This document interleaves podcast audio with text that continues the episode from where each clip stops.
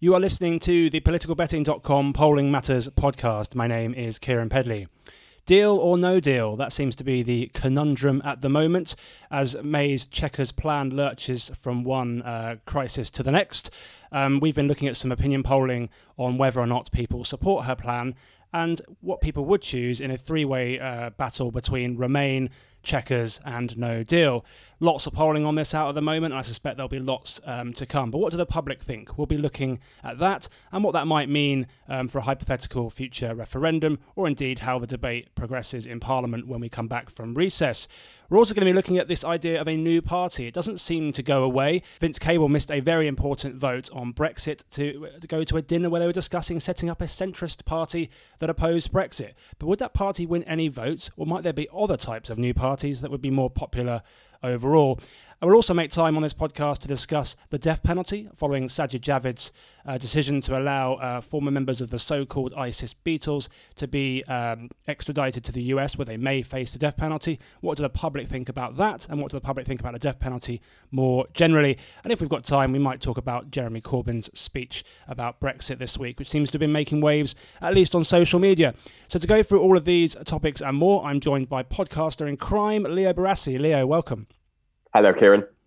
So, Leo, you weren't on last week, and it seems like since you were last on, there's been a lot of um, polling around this idea of a no deal Brexit. Um, certainly, it seems to have been emboldened a bit by Dominic Raab um, talking in Parliament about you know stockpiling food and so on and so forth. So it feels like there's been a step change, at least in, in, in the public domain, about how seriously the government's taking the prospect of no deal.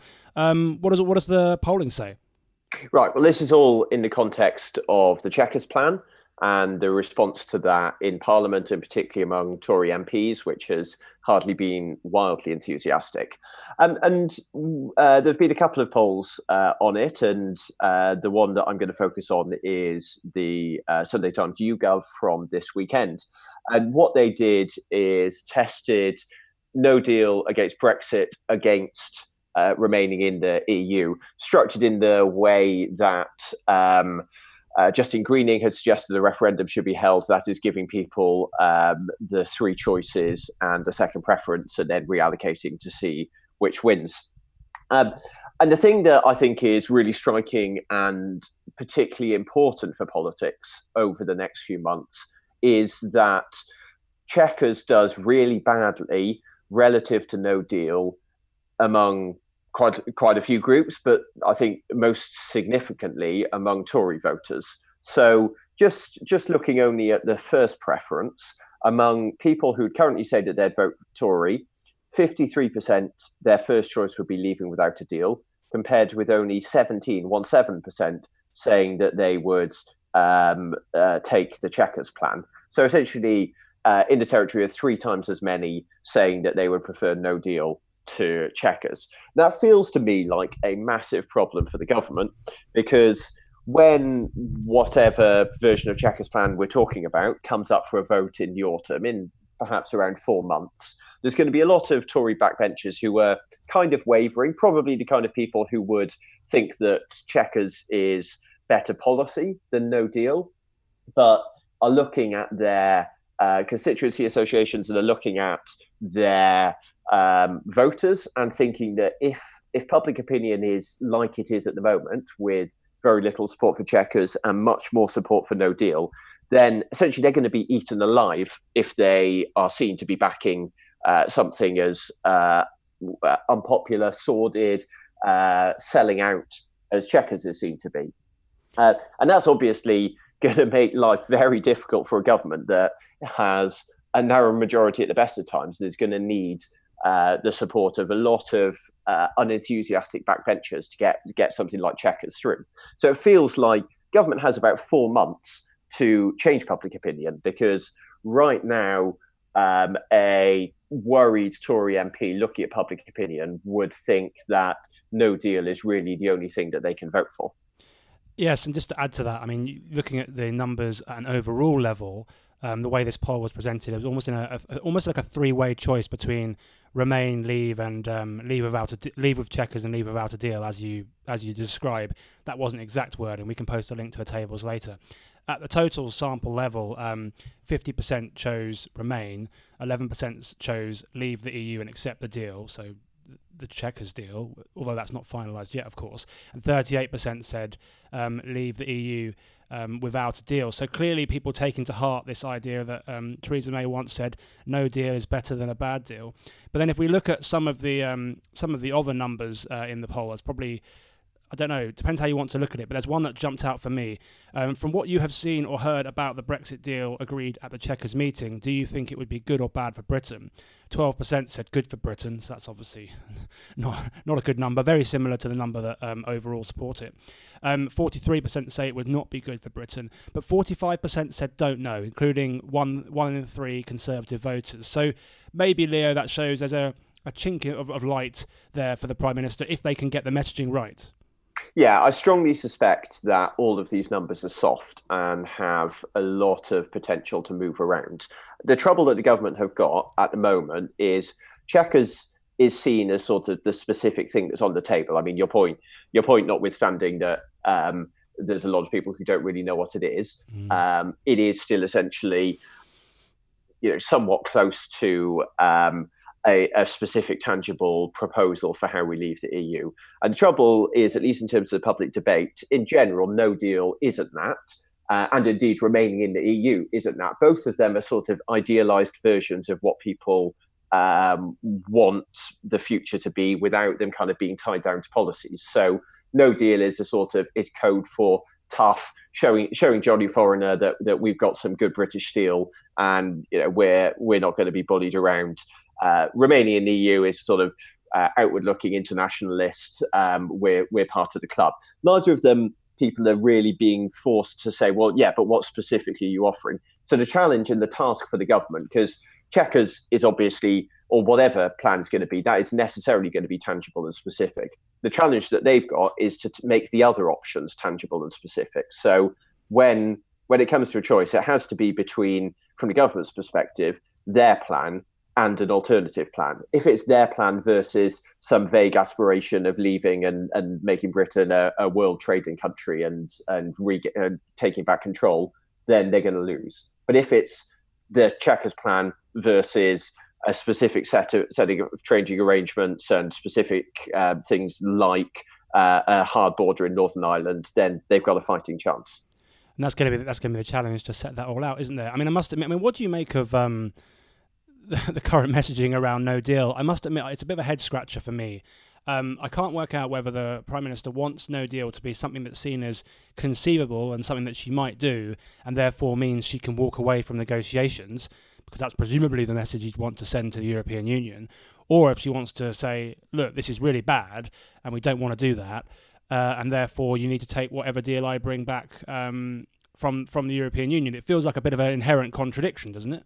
Yeah, I entirely agree. I think there's a massive challenge because they're facing in a couple of different directions. So, in a way, you need uh, what what the, what Theresa May needs is that she is seen to be saying no deal is a plausible option uh, because that'll help her in help her in the UK with uh, saying that she making her look like a tough negotiator um, and uh, potentially help her with Brussels. Though I'm not sure whether they'll actually believe her.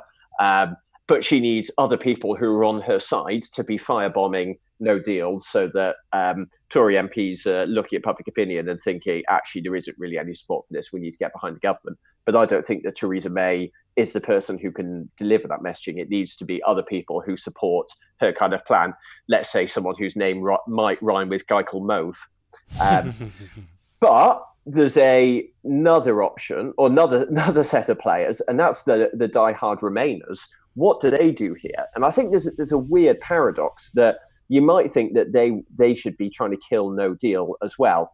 But perversely, I wonder whether actually the thing that's in their interest is to keep no deal alive so that uh, so that Tory backbenchers continue to to oppose something like Chequers. Because if it's if their option of saying an EU or a second referendum is up against a compromise like Chequers that has become reasonably popular or sort of accepted as inevitable, then they're in trouble. But if you if you really really want Britain to stay in the EU, actually you want the option to be no deal or staying in the EU because that's a mm. battle they might potentially win. So weirdly, if you're a diehard Remainer, you might actually right now want to be keeping quiet about no deal and just let it let it get a little bit closer. Try and kill Chequers because Chequers is the thing that takes us out of the EU. The trouble is, I mean, I, I kind of agree with that logic, but the trouble is that I mean, there was a a poll almost to that effect uh, as part of the YouGov survey, a question to that effect, where it, it asked people their second preference behind uh, after um, so this again, uh, deal, no deal, remain, kind of three-way choice. It asks people their second preference, and when you reallocated second preferences, um, basically when you kick out Chequers, I think, um, because that came third, then Remain wins by 53 to 47. Now, leaving aside that a lot of the polls showed Remain leading in the uh, referendum itself. Um, yeah, that would be encouraging for Remainers that they, if, if they can make what you if, what you've just said is true, basically that if they can make it a choice between No Deal, Brexit, and Remain, people will go to Remain after all. The problem is that that's I'm not really quite clear who's proposing that. I mean, yes, we talked about off air, Justine Greening's proposing that, but no one that can seriously create that scenario where that referendum happens is proposing that, right? So people might want to make it a choice between a no deal Brexit and Remain, but isn't the choice really going to be between whatever deal Theresa May brings back and uh, and no deal? And it won't be a choice, crucially, in the country. I suspect it'll be a choice in Parliament as well. And very unpredictable set, set of circumstances, of course. But yeah, maybe May is is planning what you've always said that well, she's going to bring back a deal, and then she fancies the chances of taking on no deal in Parliament. I just don't know, particularly if the polls keep turning against the Tories. This one wasn't particularly bad. Um, the the, the Labour lead was back down to one, but last week it looked like people were uh, sort of Brexiters were fanning off to UKIP to um, because they didn't like Chequers. If that seems to um, carry on or seems to be permanent, then um, she's going to have a tr- she's going to have a problem, isn't she? Because the Jacob Rees-Moggs will say not only are you ideologically wrong, but you're politically wrong too. Right. So the way you you pitch it feels to me like the way that the government uh, are playing it, and I think should play it, which is to crowd out Remain by having the two options being uh, uh, like it or, like our deal or lump it. Uh, you know, it's our deal or no deal. I think if if you don't want that to be the two options that are on the table, then the thing that you've got to kill is the government's plan. Uh, no deal is always going to be something that's theoretically on the table, uh, but if you can essentially make the government's plan so unpopular that um, when the option is our, uh, uh, our deal or no deal, then the government knows that no deal is going to win. Then I guess the hope for a Remainer might be that the government looks at that and thinks no deal would be so utterly disastrous. We can't have that blood on our hands. We've got to do something different, open up to a second referendum or whatever. I agree, it's wildly unlikely. Uh, I'm not saying that this is a situation that that mm. you could you can see be, being particularly plausible, but you know, if if your mission is to uh, uh, to stay in the EU somehow, then I think the Chequers plan is your enemy. And Jeremy Corbyn, of course, keeping his powder dry. It seems, although um, there were there were he gave a speech this week about Brexit and the economic potential economic benefits. Um, and he talked about Britain making things and having a, a, stronger manufacturing base.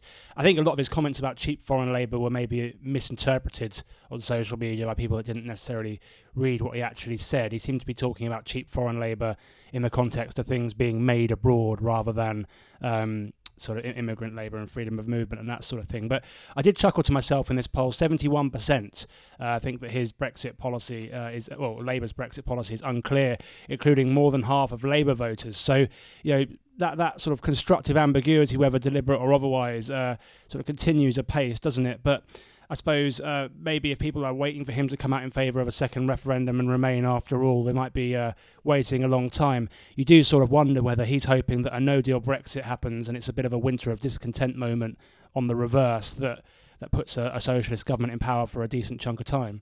Well, of course he is. I mean, of course, of course, of course, they um, uh, uh, Labour's position is widely seen as unclear. I mean, I don't know who the 29% are who say that Labour's position is clear, including a 6% who say that it's very clear. Um, I mean, you know, um, amongst people who pay a lot of attention to politics, there's still little sense that Labour's position is clear. So, um, yeah, but I mean, that's that's exactly the point. It's sort of to try and uh, be be uh, uh, make it as hard as possible to pin down what Labour are saying on the issue and hope that the government uh, continue to lose popularity on it. And frankly, it's a it's a strategy that's working out very well at the moment.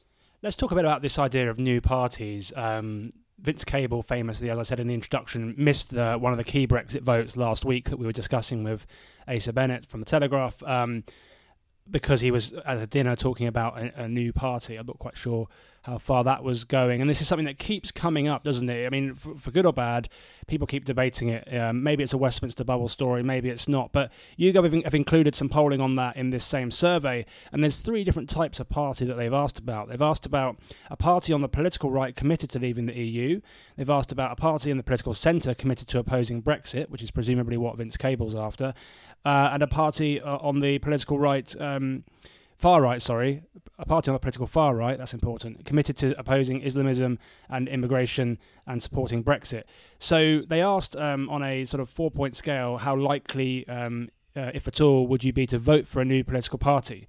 Um, 38% were likely to vote for this uh, political party of the political right committed to leaving the EU.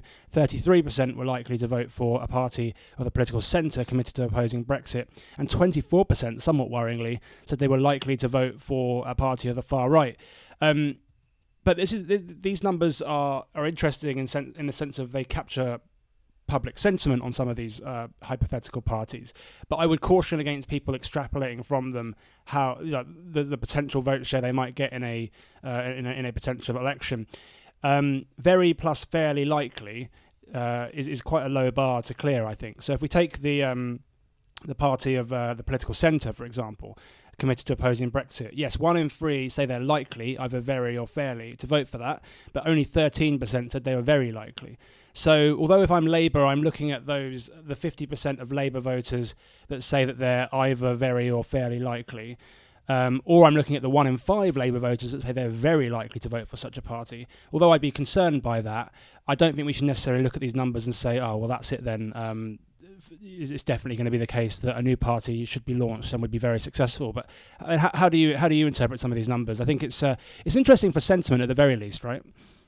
Yeah, um, look, they're they're of they're of interest, but I mean to give a couple of examples of where where I uh, numbers in them that make me pretty skeptical. So 19 percent of Labour voters say that they would be very likely to support a party in the political centre committed to opposing Brexit. Um, actually, specifically, it's would you how likely would you be to vote for? So, one in five Labour voters say they'd be very likely to vote for a political party in the uh, party in the political centre that opposes Brexit. I mean, there literally is a, part, a major national party in the political centre that's committed to opposing voters, opposing Brexit, and Labour vote and one in five Labour voters currently say that they're uh, they vote for them do not. They say that they'd vote for Labour rather than the Lib Dems. So already that's a big chunk who whose answers in this very poll belie what they say that they would do. Uh, also, a bit of a shout out for the 5% of current Lib Dem voters who say that they would vote for a party on the political far right that's uh, committed to opposing Islamism, immigration, and supporting Brexit.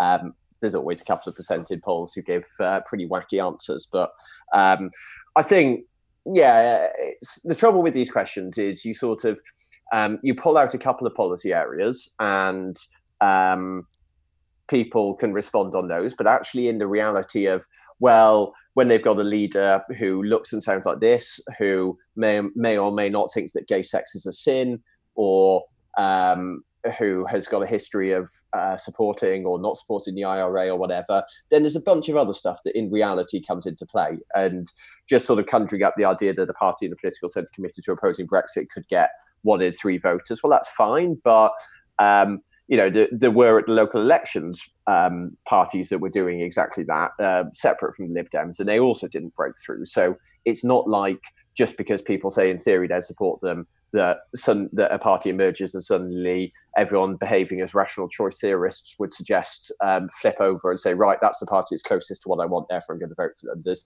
a ton of stuff that um, uh, uh, determines what people actually do that you can never capture in a question like this. Yeah, and the context is really important of how such a thing came to be. I mean, I'm a bit more sympathetic to the argument that. Um, you know, these Labour voters that say they vote for a party of the political centre committed to opposing Brexit aren't completely fibbing, um, then, then maybe uh, your, your position there. Because I think, yes, the Lib Dems are that party, but then there's there's all sorts of legacy brand issues around the Lib Dems, surely, right? In terms of their leader, uh, in terms of um, his, his, connection to the past um, coalition government that was, uh, you know, probably did a lot of things they didn't particularly like. Um, I think there's a I think there's a brand new entity has the potential to be a cleaner skin, shall we say, um, than the Liberal Democrats. But of course, the downside to that is does it have the organisational muscle and funding. I mean, maybe the funding is available somewhere. Right, and the and the people who people have heard of, but who uh, somehow are not tainted by having previously adopted political positions or taken actions that make yeah. them unpopular with a large chunk of the people that they want to vote for them. I mean, I mean when I look at these numbers, I think that. The, the ones that strike me as probably the most interesting slash concerning are the ones around the far right. Um, Yes, they're the lowest number in absolute terms. So 24% said they were likely to vote for a party at the far right. 13% said very likely. Um, but this feels like you know it's I, I, I, take that as less to do with how less uh, um, a reflection on how well a particular political party would do, but more just the idea that one in four people are quite happy in a poll expressing support for those sorts of ideas. So uh, the far right opposing Islamism and immigration, supporting Brexit. Okay, within if you were doing a focus group, you could deconstruct that sentence, and some things would be more controversial than others.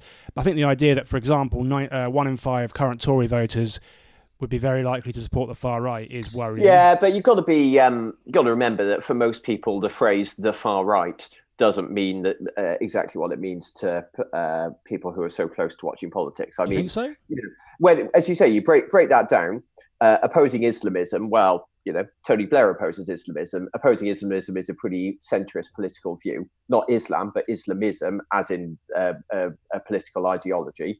Um, immigration, opposing immigration, well, that's pretty mainstream. Supporting Brexit, I just won a referendum. So take out the words far right in that sentence, and actually the policy stuff that people are being asked to support are all pretty mainstream.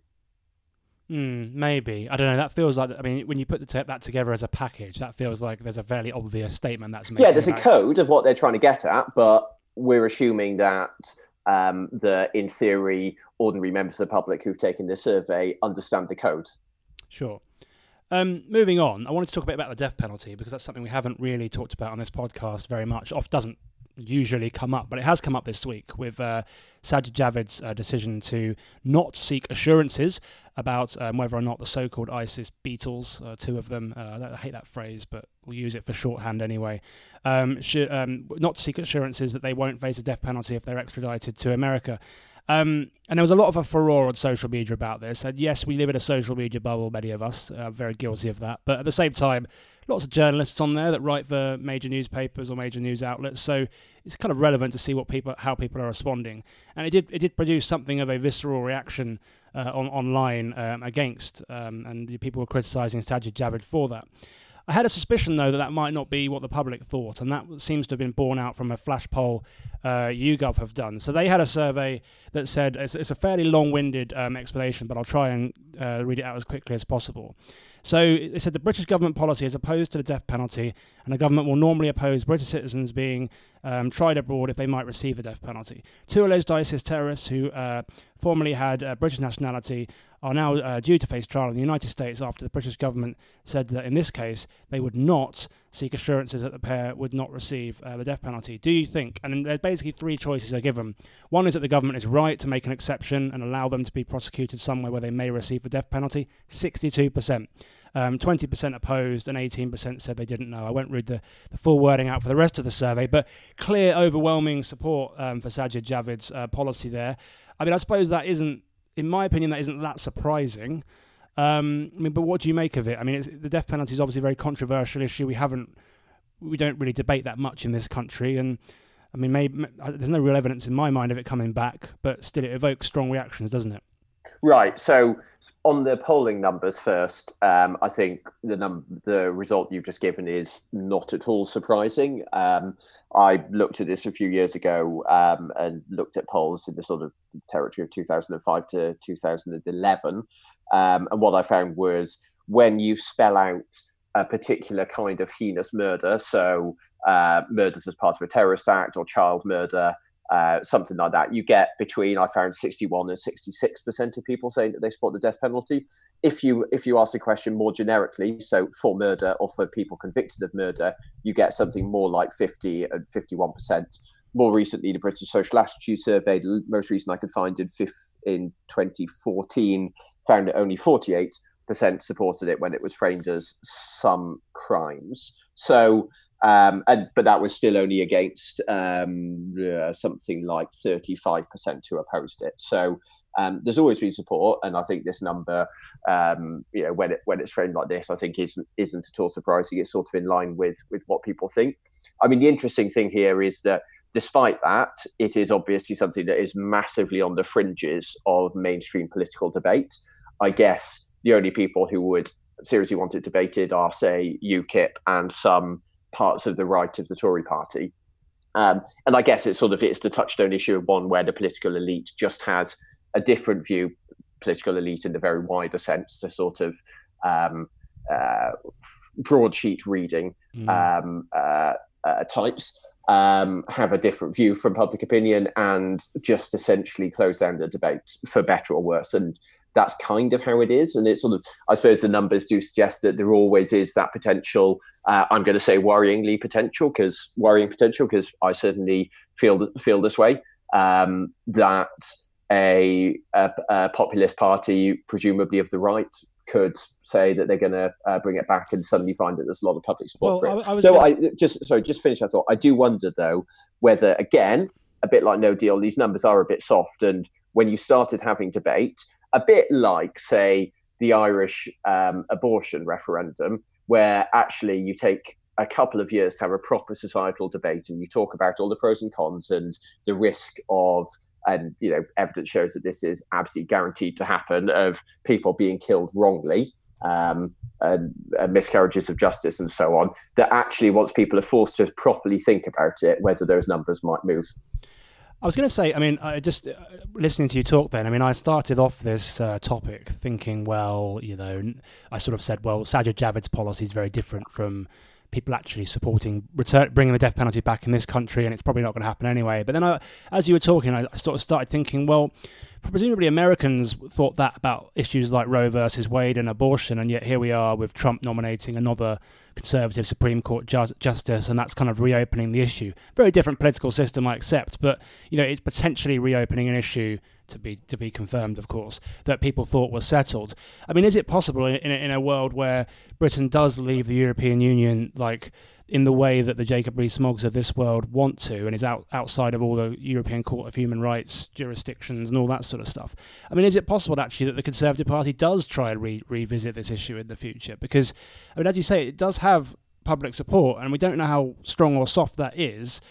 But I mean, is it should we be that complacent, shall we say, that some, this is on the fringes as you describe it, or could yeah, I, now, I, don't know. I mean, it, would back? obviously be very much a doubling down of um, the Tories to move away from the Remain voters that they um, have sort of particularly picked up, uh, sort of in the 2010 kind of era. Um, and going and, and, becoming more and more a socially conservative leave type constituency. Uh, I guess it could happen. You could see an electoral argument for it. I mean, I think it's uh, it's worth noting um, on your point there of sort of referring to US politics that if you look at Gallup's polling in the US, support for the death penalty there is very clearly drifting down. Um, it's now the most recent I can see in 2017. Uh, so October last year was 55 in favour, 41 against, which is, as far as I can see, the closest it's ever been. So just so that's a plus 14 net.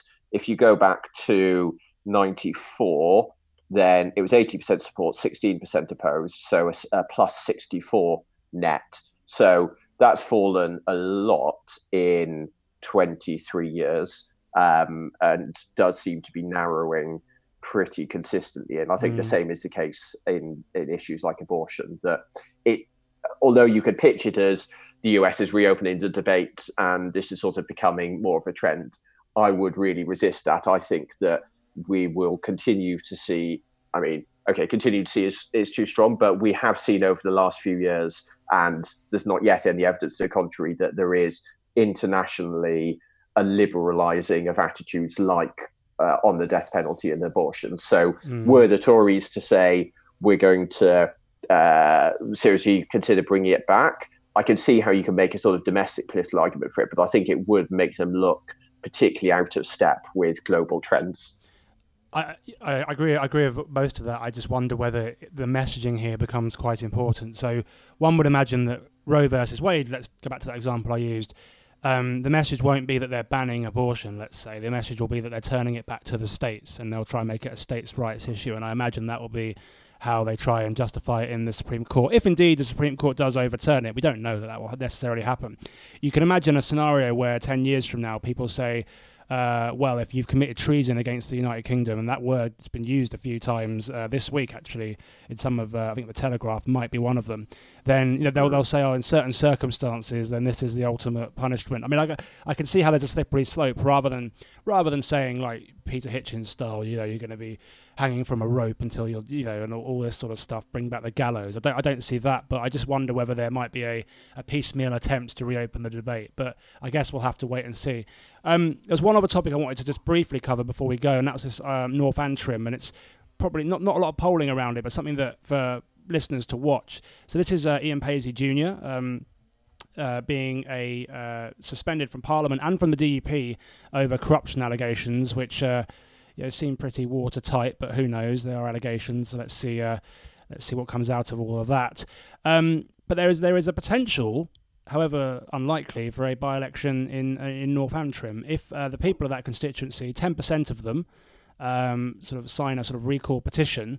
And my understanding, although it's not clear, that has to be paper post. That can't be online, so it might be very difficult. Um, but if they do, then there'll be a by-election, and of course you know, the DUP votes are very important to uh, the Prime Minister, aren't they, on Brexit at the moment? So, one to watch, do you think?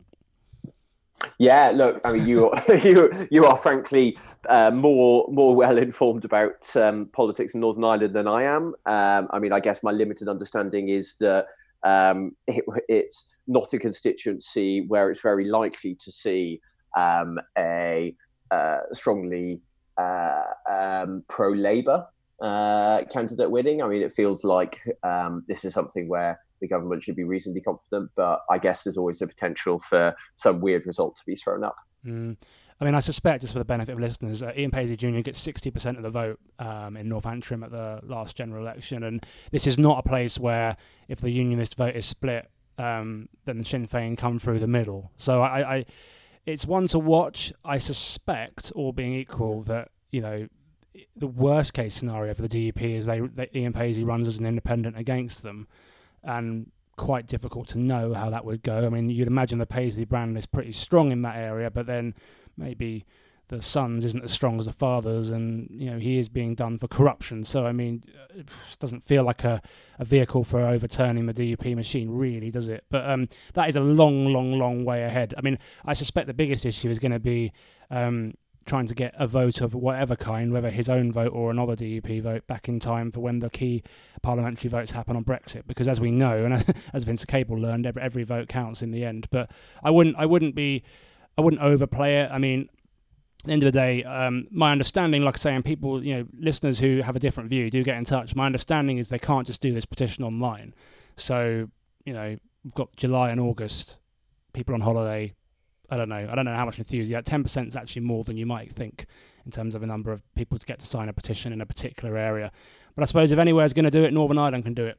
Um, anyway, that's all we've got time for for this week's Political Betting Polling Matters podcast. Big thanks to Leo Barasi uh, for joining me again. As ever, if you want to support the podcast, please do share us on social media or tell a friend. Give us a positive rating on iTunes or the podcast apps and maybe a nice comment. Um, we do really appreciate it and it helps the uh, algorithm gods push our podcast out there to more people, which is the name of the game. But for now, back to the sunshine and thanks for listening.